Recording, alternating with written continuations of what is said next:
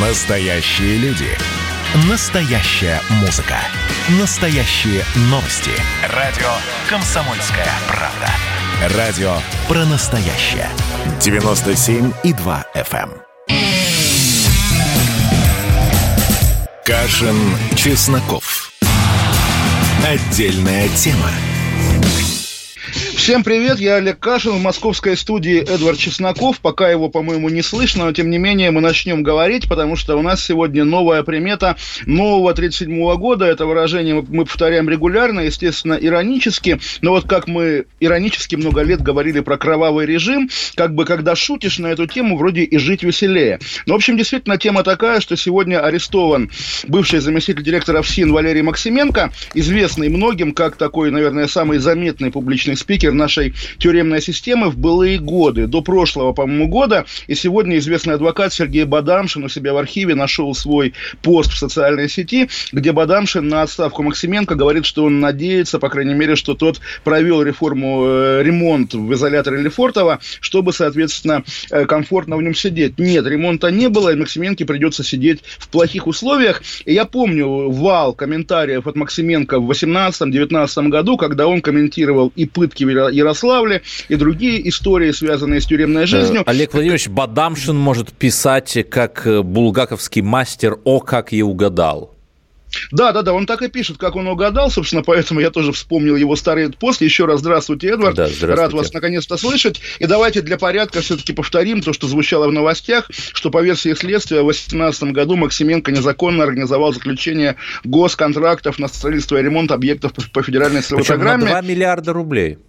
2 миллиарда рублей. И э, какой-то момент был с дня, наверное, за три до его отставки, когда его начальство, Федеральная служба исполнения наказаний, запретило именно ему давать публичные комментарии, потому что в какой-то период он прям пошел в разнос и регулярно выступал на тюремную тему с позиции такого, ну вот, тюремного фатализма. Подождите, подождите Но выступал бывают... э, в смысле на концертах шансона круга пел или иначе нет, нет, выступал? Боже, давал комментарии А, всевозможные комментарии медиа, от «Комсомольской правды» до, прости господи, телеканала «Дождь». В общем, действительно, ви- видна, бывает видна печать будущей тюрьмы на многих чиновниках, и как раз Максименко был из тех, кто такую печать, очевидно, на лице имел, поэтому сегодня, ну, в общем, никто, по-моему, не удивлен тем кадром, когда он в маске от коронавируса и в наручниках от, не знаю чего, от свободы идет по коридору Следственного комитета. И здесь вот, Эдвард, у меня к вам философский опять вопрос. Мы обсуждаем эти темы регулярно, регулярно происходят какие-то аресты вот на этом уровне, ну, по сути, замминистра.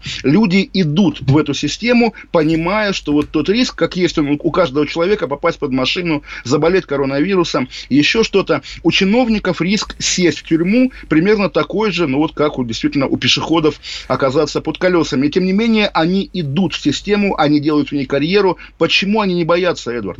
Так не знаю, потому что, может быть, этот вопрос нужно смотреть с другой стороны. А почему вот невозможно найти 83 губернатора? Ведь это же не так много на 150-миллионную Россию. Так, может быть, потому и сложно найти, что боится, боится простой русский человек. Вот в Магадане, мой милый Олег Владимирович, в Магадане, город без мэра, столица э, Дальстроя без мэра, потому что просто не нашлось желающих. Но, может быть, они знают что-то, что не знаем мы. А они знают, например, что в Магадане э, набрала местная администрация кредитов на 2 миллиарда и 300 миллионов рублей. Причем, чтобы взять кредит администрации, кстати, почти столько же, сколько там вот этот товарищ э, Всиновский оптимизировал, но чтобы взять кредит администрации и вообще любому органу власти, нужно выставить специальный тендер на оказание кредитных услуг. То есть и не просто остаются должны, но еще и платят получателям каким-то околобанковским живопыркам за то, чтобы они еще и были должны, понимаете?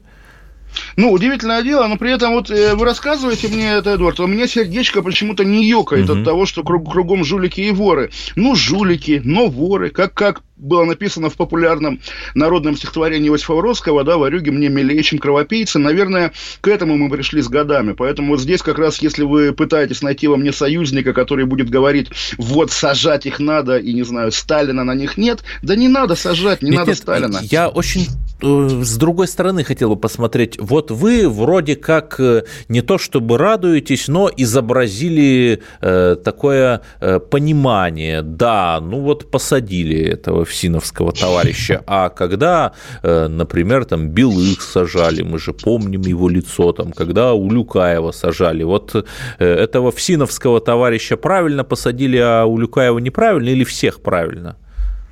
Всех правильно и всех угу. неправильно. Мы помним, как сажали Улюкаева, как э, человек, известный нам по компании «Роснефть», да, ее руководитель Игорь Иванович Сечин, дарил ему колбасу, уже понимая, что операция по, под, по подарению колбасы закончится арестом. Нет, нет, ну, там же не колбаса это... была, а, в общем, взятка, это уже установлено.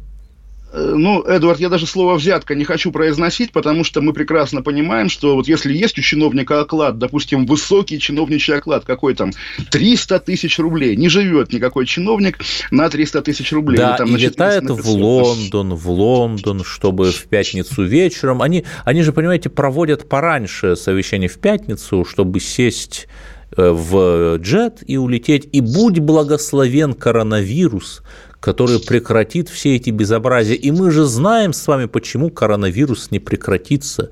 Потому что он внезапно стал инструментом национализации элит – ну, на самом деле, да, хотя, что называется, национализация по неволе, мы вчера с вами обсуждали историю про электронные визы, упрощенные электронные mm-hmm. визы, которые будут давать людям из цивилизованных стран при приезде в Россию. Но все же, вот я действительно почему-то именно судьба Максименко меня тронула именно как вот такой пример, даже не шекспировский, я, наверное, загнул, ну, булгаковский, по крайней мере. Да, Зойкина действительно... квартира.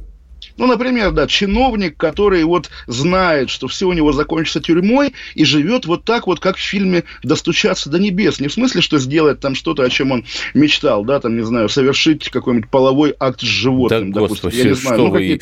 На море посмотреть, Олег Владимирович, у кого какие фантазии? Вот у меня на, на море, море допустим, посмотреть, на да. море посмотреть. Это из того да. фильма, если кто не знает хотя, да, хотя бы на, не знаю, Каспийское с Дагестанского, да. берега, с Дагестанского берега.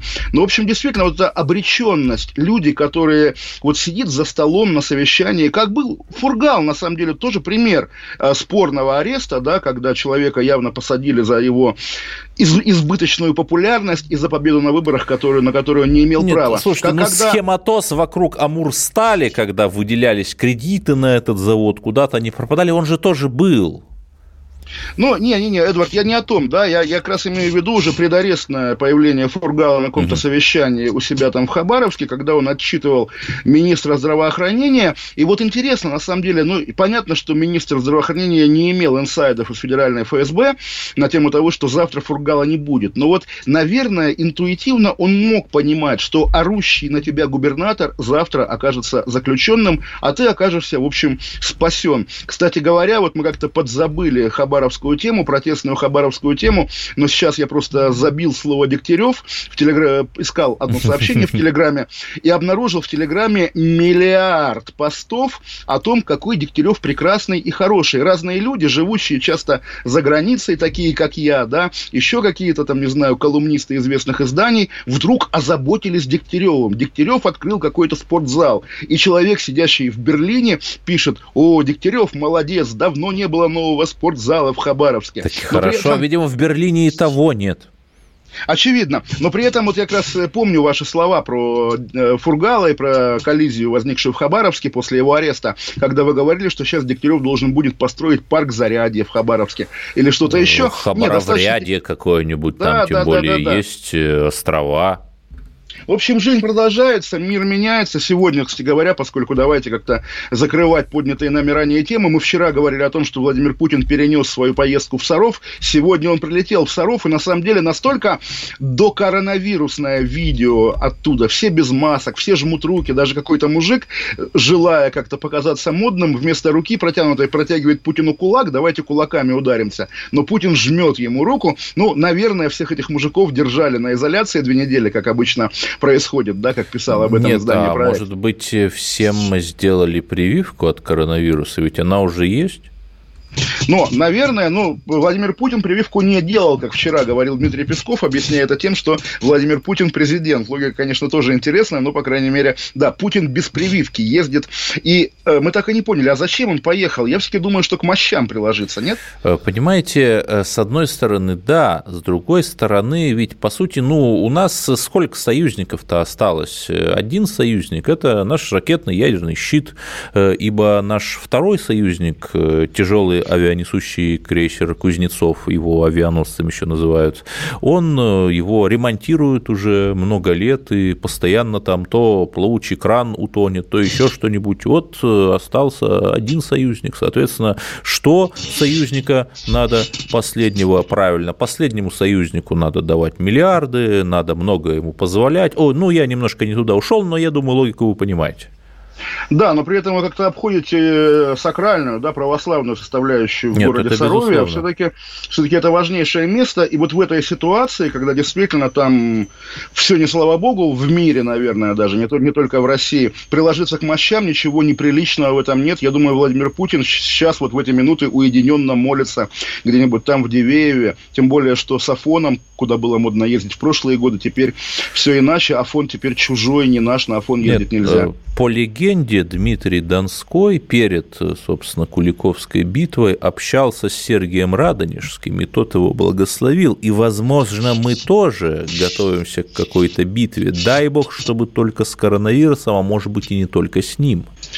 Ох, да, дай, дай бог, конечно, но на самом деле верим ли мы в богохранимость России? Глобально да, Нет, но в а деталях... во что нам еще остается верить? Ну, в вакцину, как обычно мы говорим. Ну, давайте верить во все хорошее. Олег Кашин, Эдвард Чесноков, мы вернемся минут через две, Чтобы будем говорить поговорить о... про загнивающий Запад. Кашин, Чесноков. Отдельная тема. Про общение, про обмен информацией, эмоциями. Миша, я не могу это письмо не прочитать. Вас приветствует город-герой Минск. Спасибо вам большое за вашу передачу. Слушаем вас всем цехом.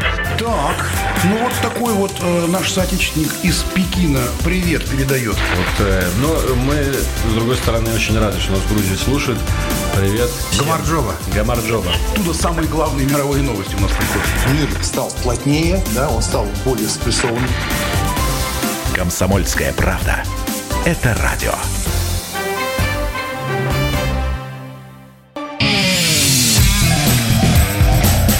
Кашин, Чесноков.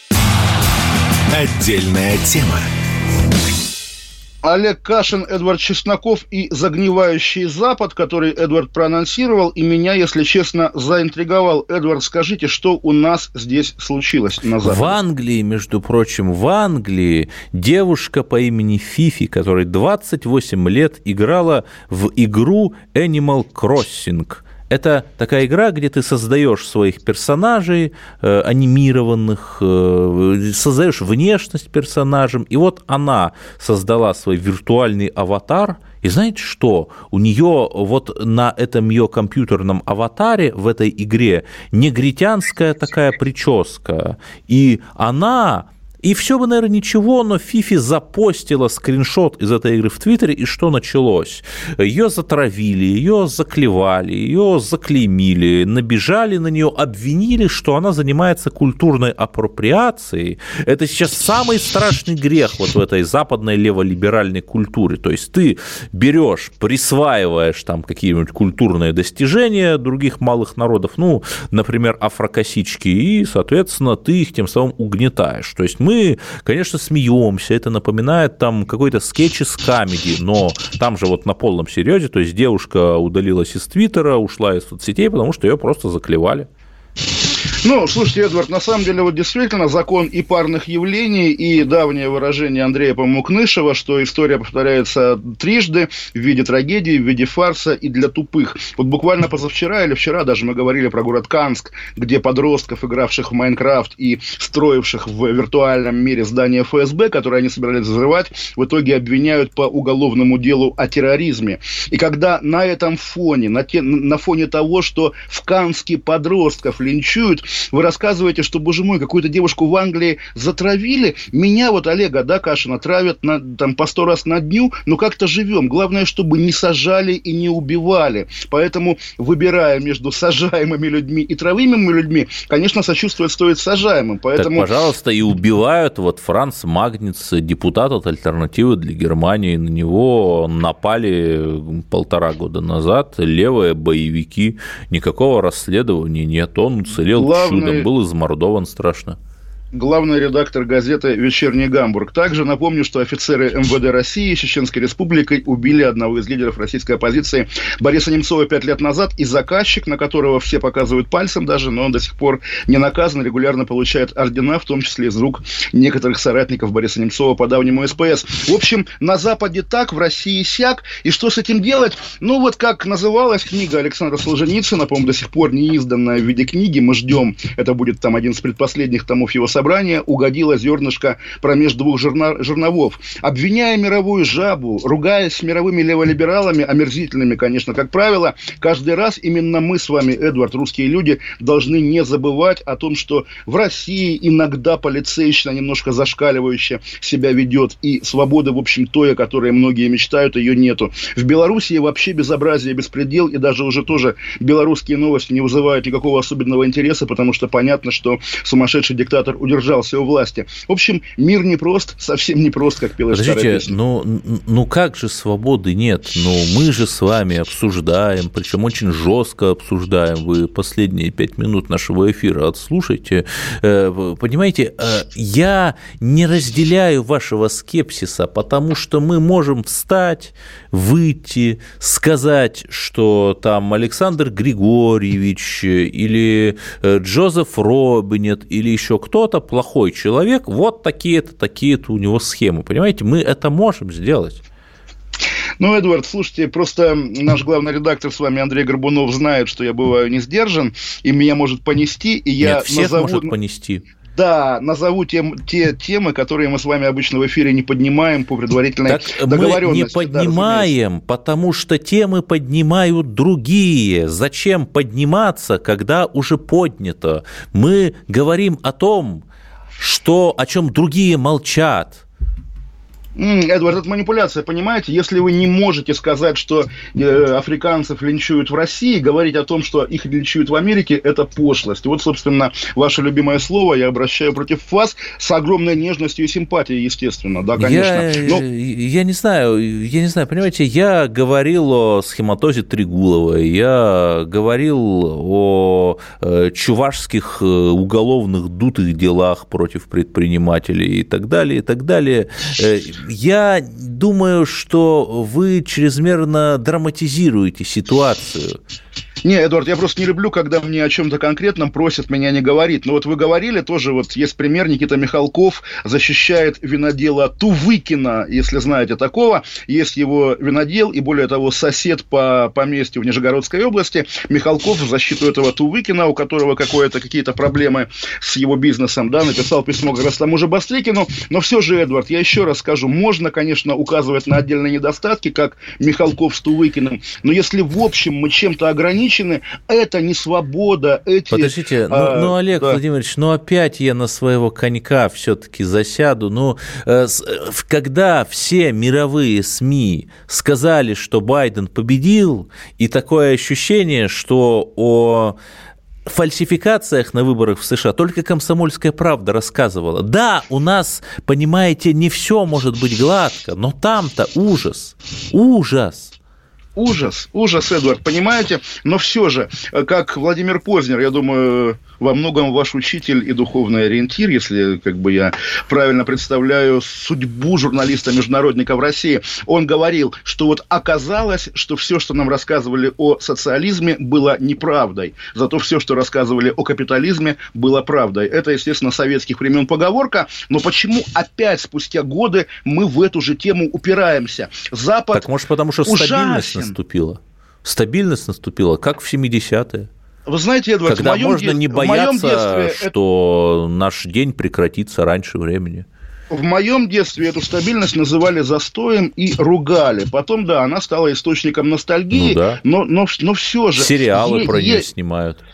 Ну, сериалы снимают про про ужасные времена. Про, про, про, нет, про, про героических про войну, оперов, которые ловят всяких сериалы. мосгазовцев про Ивана Грозного снимают, а про Мосгазовцев тоже. Гениальный был сериал про, э, собственно, Мосгаз, про майора Черкасова, но в пятом сезоне майор Черкасов тоже уже, блин, разоблачает ЦРУ, намекая на нынешние отношения России с Западом. Почему-то все упирается вот в эту холодную войну, когда вот абсолютно весь контекст нашей с вами беседы, он с чем связан? С тем, что какие-то проблемы на Западе, там вашу альтернативу для да. Германии прессуют, каким-то образом оправдывают безобразие безобразие, творящееся в России. Вы на что отвечаете, нет, не оправдывают. Мы говорим о нарушениях на районном да. уровне. Хорошо, да Эдуард, даже на областном уровень... говорим. Даже, даже про, на а, областном. Про вот схематоз и... вокруг Амурстали говорим, который при Фургале был, пожалуйста, Фургале. Вот, вот, вот и весь ответ, вот и весь ответ, да. Ну, в общем, я только вздохну и как бы скажу, что э, не знаю, что скажу. Россия всплянет от сна и всем не поздоровится. Да, конечно. безусловно, но э, смотрите, мы обсудили вот этот вот вот э, э, Конечно, ужасный случай в Англии, но давайте поговорим на нашу любимую тему о русском фашизме. Давайте, конечно. Да, поднимает свои ботинки в белых шнурках, это фашня, но все-таки находит, находит э, свой контрботинок. В Тюмени наказаны россияне, праздновавшие победу в Карабахе. Они грубо нарушили карантин, отмечая, О, собственно, да, да, да, успех своей армии. Не только в Тюмени, но как-то вот именно там э, все это особенно ярко было. С, танцевали, слушали музыку. Кстати, коронавирус, коронавируса, они дистанцию не соблюдали. В итоге организаторы этого спонтанного праздника там в Тюмени посажены под арест и оштрафованы. Ну, арест административный, как вы понимаете, там несколько суток. Что, русский фашизм? Да.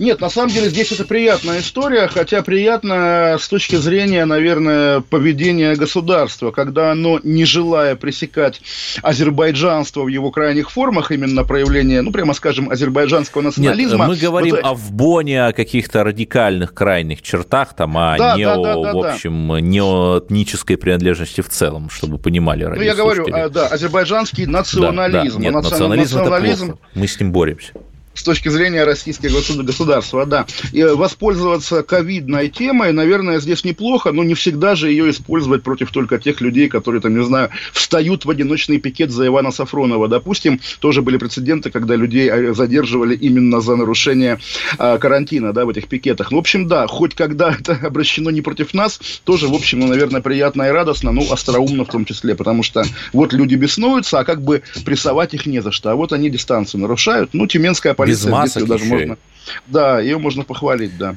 Но, э, смотрите, еще один совершенно вопиющий случай, хотя кому-то он покажется комическим, политолог э, Екатерина Шульман вступила в конфликт с ресторатором Валерией Голованова. Это не история из, э, история из эфира с летучей. Понимаете, есть бар на Рождественском бульваре, у которого образовался долг за коммуналку, и поэтому он не работает. Оказалось, что на этом Рождественском бульваре это самый центр Москвы, почти что золотая миля. Э, Михаил Шульман, э, значит, требует от этой рестораторши погасить долг перед ТСЖ. И вот э, чем эта невероятная история закончилась, пока что непонятно, но такое ощущение, что вот это подается так, что либеральный политолог зажимает свободу. Не, на самом деле я помню, я как, собственно, Шульман и познакомился, когда на ее мужа, на главу ТСЖ совершено было нападение, mm-hmm. он там в, в, реанима, в реанимации лежал раненый. В общем, это очень токсичная тема, и пропаганда ее иногда использует, потому что Шульман сдавал подвал Навальному. Однажды мы уйдем на новости, пять минут вернемся. Олег Кашин, Владимир Чесноков. Кашин, Чесноков. Отдельная тема.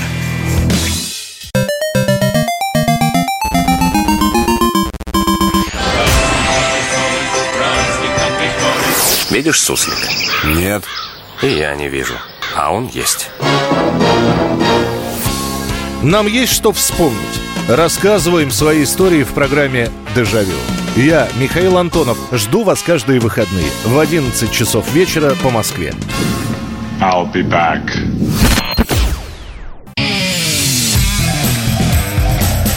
Кашин, Чесноков. Отдельная тема. Олег Кашин, Эдвард Чесноков и продолжение борьбы с русским фашизмом, а именно в городе Ставрополе, прекрасном городе, русском Париже, я бы сказал, дагестанец решил покурить в автобусе. На замечание от других пассажиров стал вести себя агрессивно, призывал выйти из автобуса и поговорить по-мужски. В итоге утолить никотиновый голод ему так и не удалось. Эпизод появился в паблике, он показывал свой... Э, сальто показывал людям, и желающие поговорить сразу нашлись, но вот беда. Новый, новый номер телефона ему не принадлежит, но его нашли полицейские, ему пришлось публично извиняться. Эдвард, вы рады или нет? Я вам потом объясню, чему я не рад. Э, не знаю, не знаю. Я бывал на Ставропольском крае, и там есть тоже такая тема достаточно токсичная. Это там ситуация в восточных районах Ставропольского Да, я там края. тоже был, там были да, настоящие, Эдвард, там была настоящая прямо это война. постоянно э, обсуждается, да. да. В Нефтекумском и, наверное, районе забыли понимаете, бои с ваххабитами. Эдвард, наверное, вот прям наверное, когда все-таки порядок наводится, и все жители нашей прекрасной России равны, особенно в части запрета на курение на автобусе, это хорошо. Но опять-таки давайте не будем все-таки этих э, дагестанцев э, чрезмерно уж ругать. Не, не, э, Например, раз, из вот... Дагестана не, не, руководитель нашего миротворческого Секу... контингента, хороший например, человек. Например, маленькое, да. маленькое просто замечание, которое хочется как-то произнести вслух, потому что уже не первый раз, и это буквально возмущает. Вот казалось бы, наглый, бессовестный дагестанец, который курит в автобусе. Как можно быть на его стороне? А можно. А именно следующее я хочу сказать. В Уголовном кодексе российском и Уголовно-процессуальном кодексе, административном, каком угодно, нет такой меры наказания, как публичное извинение на камеру. Это чеченская кадыровская традиция, новая, бесчеловечная, унизительная и отвратительная. Человек курил в автобусе. Выпишите ему штраф, дайте ему 15 суток. Зачем вы снимаете видео? Вы полицейские или вы кто? Или вы уже тиктокеры, которые свой садизм Нет, продают подождите, но он вначале видео записал, где призывал всех разобраться, уже потом извинялся. То есть человек сам себе зеленый гоблин прекрасно, он сам себе зеленый гоблин, но когда он хулиганит, его надо наказывать. А когда полиция ведет себя как хулиган, это плохо. Я не знаю, а что делать? Ведь э, есть люди, которые живут э, в некотором своем образе мыслей. И совершенно логично, что мы в этом самом их образе мыслей, в их дискурсе с ними и общаемся. А как иначе? Ну, вы там с французом, наверное, будете по-французски или хотя бы по-английски общаться, там, а не по по-тарабарски. А с дагестанцем по-дагестански. Именно.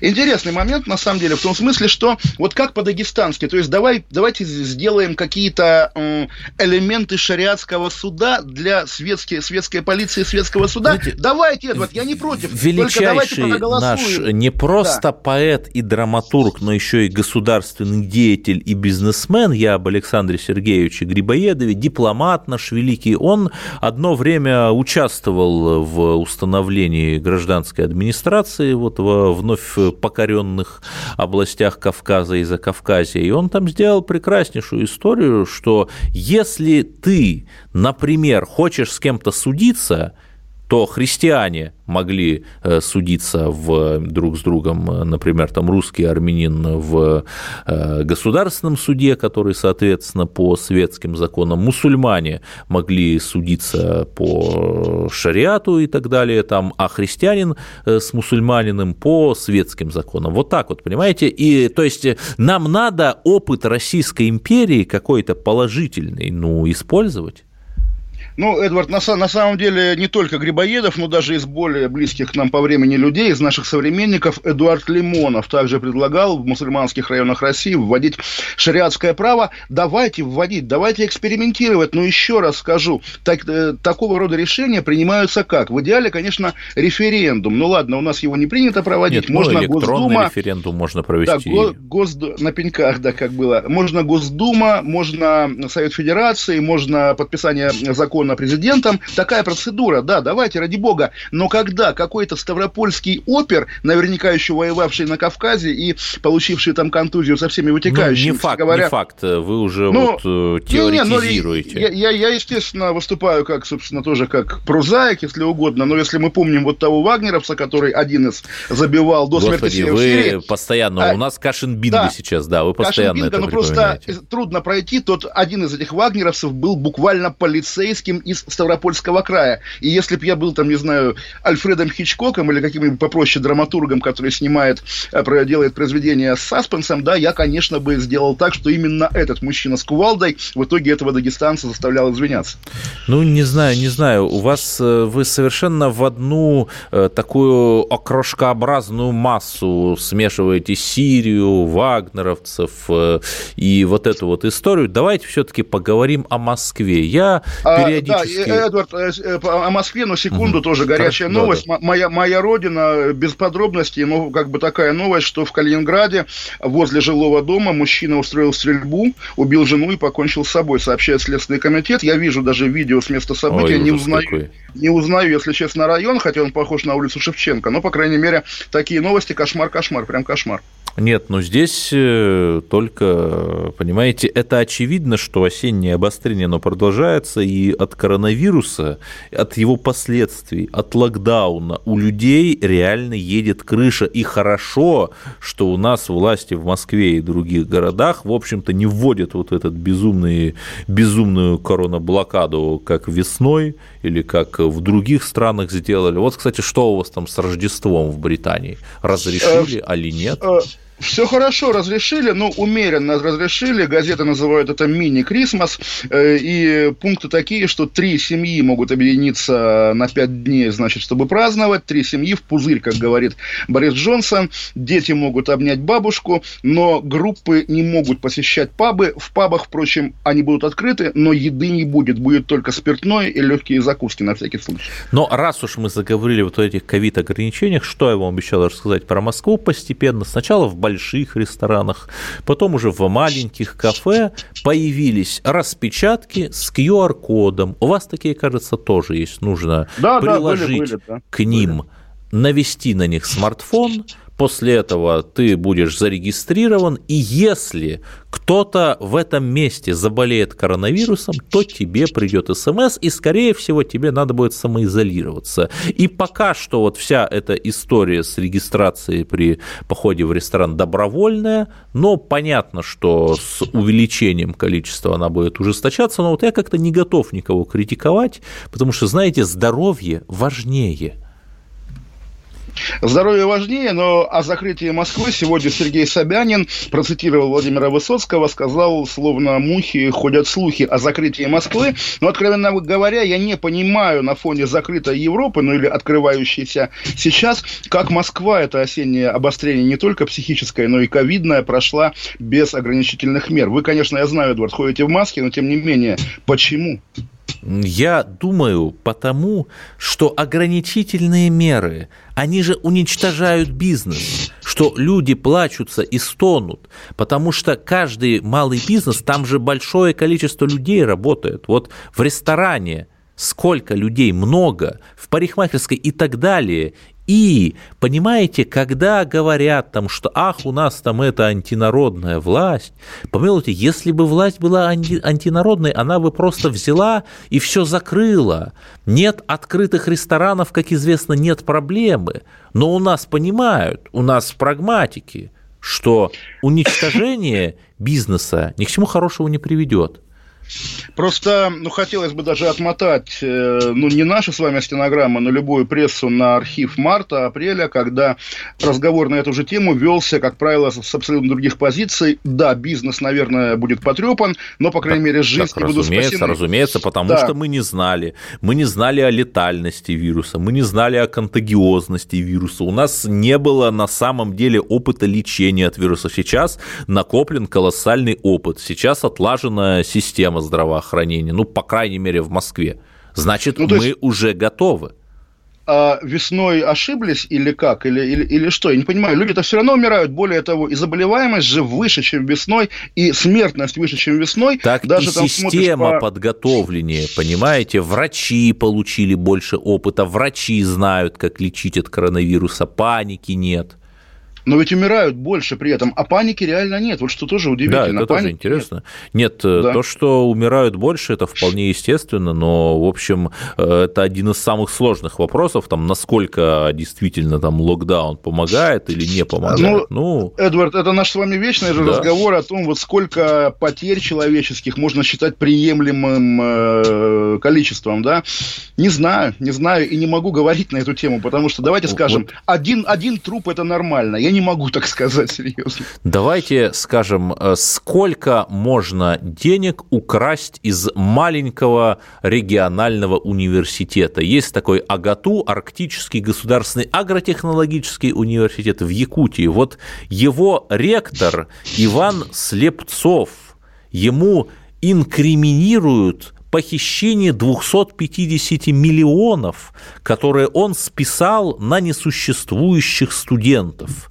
Какая-то а, совершенно ар- ар- такая... Арктический университет, да. это тоже, конечно, звучит, да, «Боже, храни полярников», «Боже, помилуй полярников», как пела группа «Аквариум».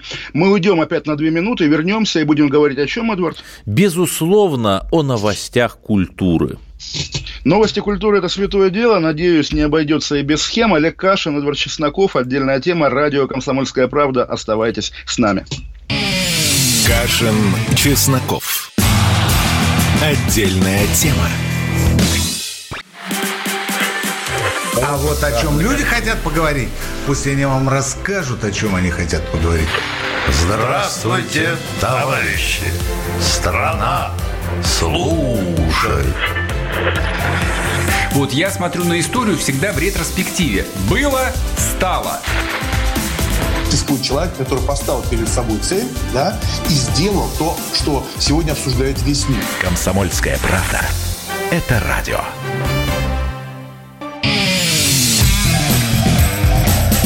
Кашин, Чесноков. Отдельная тема. Олег Кашин, Эдвард Чесноков и Эдвард обещал новости культуры. Пожалуйста, Эдвард, я не да, знаю, о чем Давайте без вот нашей уже постиронии почти синхронно ушли действительно вот мастодонты, титаны, э, мафусаилы нашей культуры. Это Роман Виктюк и Армен Джигарханян. Э, и после них остались театры. Вы знаете, я зашел на профиль, вы, наверное, ждете схемы, да, читатель ждет проект уж схемы. Я зашел на профиль театра Виктюка, и знаете, э, я не нашел там ни одной схемы. То есть, да, там есть тендеры, но вот очевидно, что ну, настоящий тендер там, на электричество, на отопление, на покупку, например, там, номерков, которые стоят ровно столько, сколько они должны стоить. То есть, вот э, люди старой школы, получается, они вот могут без схематоза, это удивительно. Но возникает следующий вопрос. Да, прекрасная эта история, когда вот заслуженным актерам с многочисленными регалиями дают свои театры, там, театр Джигарханяна, театр э, Виктюка, но эти же люди, они рано или поздно уйдут, и возникает вопрос, а кто их возглавит после?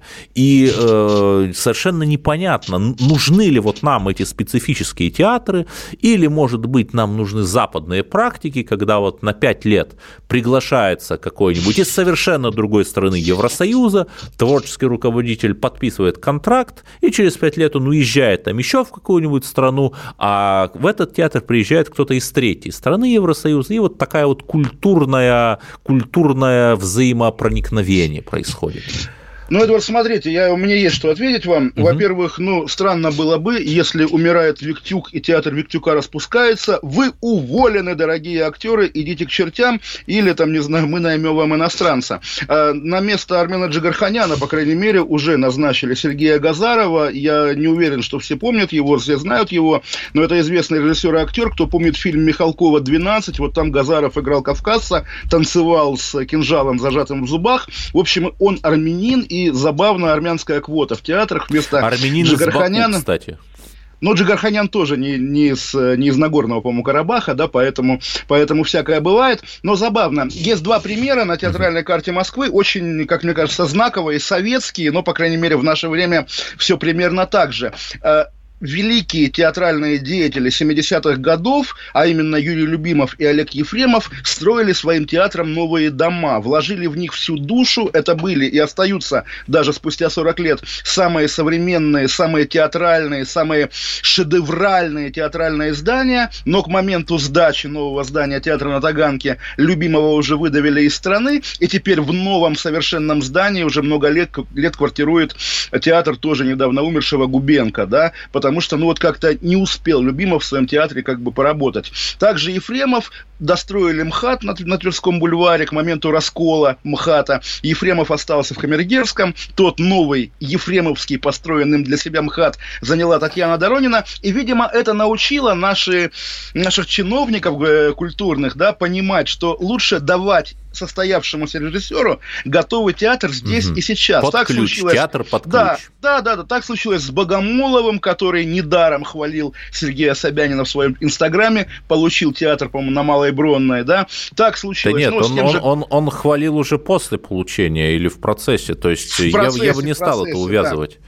Не, я, да я, и, я, в общем, я мы понимаем, процессе, что конечно. Ксения Анатольевна Собчак, как бы всю э, цену и силу ее позиционности, все все а понимают. Вот, а, вот, а вот это бы я стал как раз увязывать. Да, господи, боже ты мой, Эдвард, к вопросу о готовых театрах, конечно, история про превращение замшелого, пыльного, неинтересного театра имени Гоголя, где-то там в переулках за Курским вокзалом, да, в моднейший Гоголь-центр, тоже это вот такая новая тема. У каждого превращения есть своя цена цена, например, я еще в 2017 году просто где-то минут за пять в контуре увидел, что тендеры Гоголь-центра на сумму 4 миллиона 800 тысяч рублей выигрывали или ИП Серебренников Кирилл Семенович, или понимаете, э, юрлицо, э, созданное Кириллом Серебренниковым. Это, То есть Серебренников Эдвард, сам у себя выигрывал, да, Эдвард, я на своего конька к, уселся. К нашей с вами дискуссии о свободе. Вот да? можно разоблачать Кирилла Серебренникова уже там когда-то отсидевшего, наказанного и так Нет, далее. я желаю ему новых творческих успехов. Конечно, да. Но еще раз тоже подчеркну, что любое соприкосновение с госденьгами оказывается потенциально так вот делает я человека чему потенциально вывожу-то да. вас, на что вывожу? Может быть, нам вообще убрать из культуры госденьги, потому что что ни год скандал там, ах, фонд кино э, выделил 10 миллиардов непонятно на что, на какие-то чудовищные провалившиеся в прокате фильмы, или там, ах, там Сарик Андреасян не поддержал позицию Россию и там сказал, что, ну, вы помните, что он сказал Нет, во Эдуард, время известных вот событий. Может, я к чему вопрос? Может убрать госденьги из сферы культуры? Вот вам кажется сейчас, я так понимаю по вашей интонации, что вы выступаете как, ну, наверное, патриот, да, по факту выступаете как такой Гайдара Чубайс, mm. что как, э, формально рыночек порешает, на самом деле все погибнет. А я вас спрошу, как э, просто человек, русский человек, если государство не будет поддерживать культуру, а зачем вообще вообще нужно государство, чтобы ментов содержать? А давайте хотя бы и ментов, и театра. Ну, правда, Эдвард.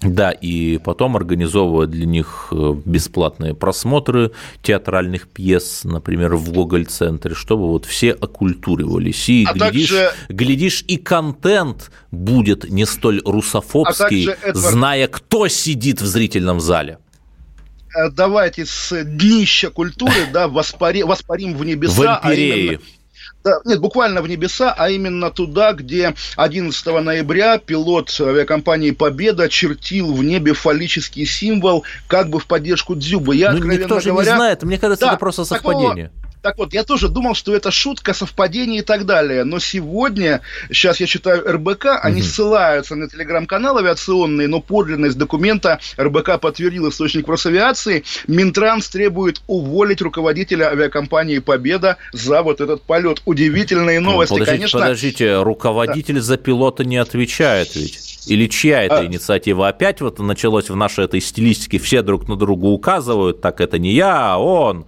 Вы знаете, Эдвард, я, дос... дословно процитирую вам, что причиной авиационного инцидента явилось принятие экипажем решения об отступлении утвержденного плана полета для выполнения самовольных, нетребуемых для проверки навигационной системы, маневрирования в горизонтальной плоскости с, со 102 пассажирами на Нет, борту. ну, со Действия 102 пилотов пассажирами на борту, конечно, не надо.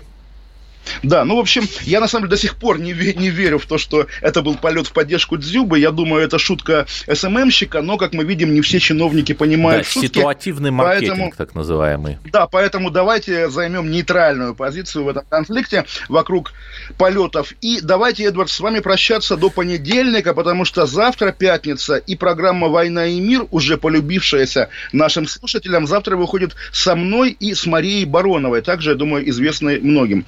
За, до завтра, друзья. Эдвард, до понедельника. Всем счастливо, всех До свидания, мой дорогой Олег Владимирович. Я Саня. надеюсь, что снег выпадет и у вас. Спасибо. Кашин, Чесноков. Отдельная тема.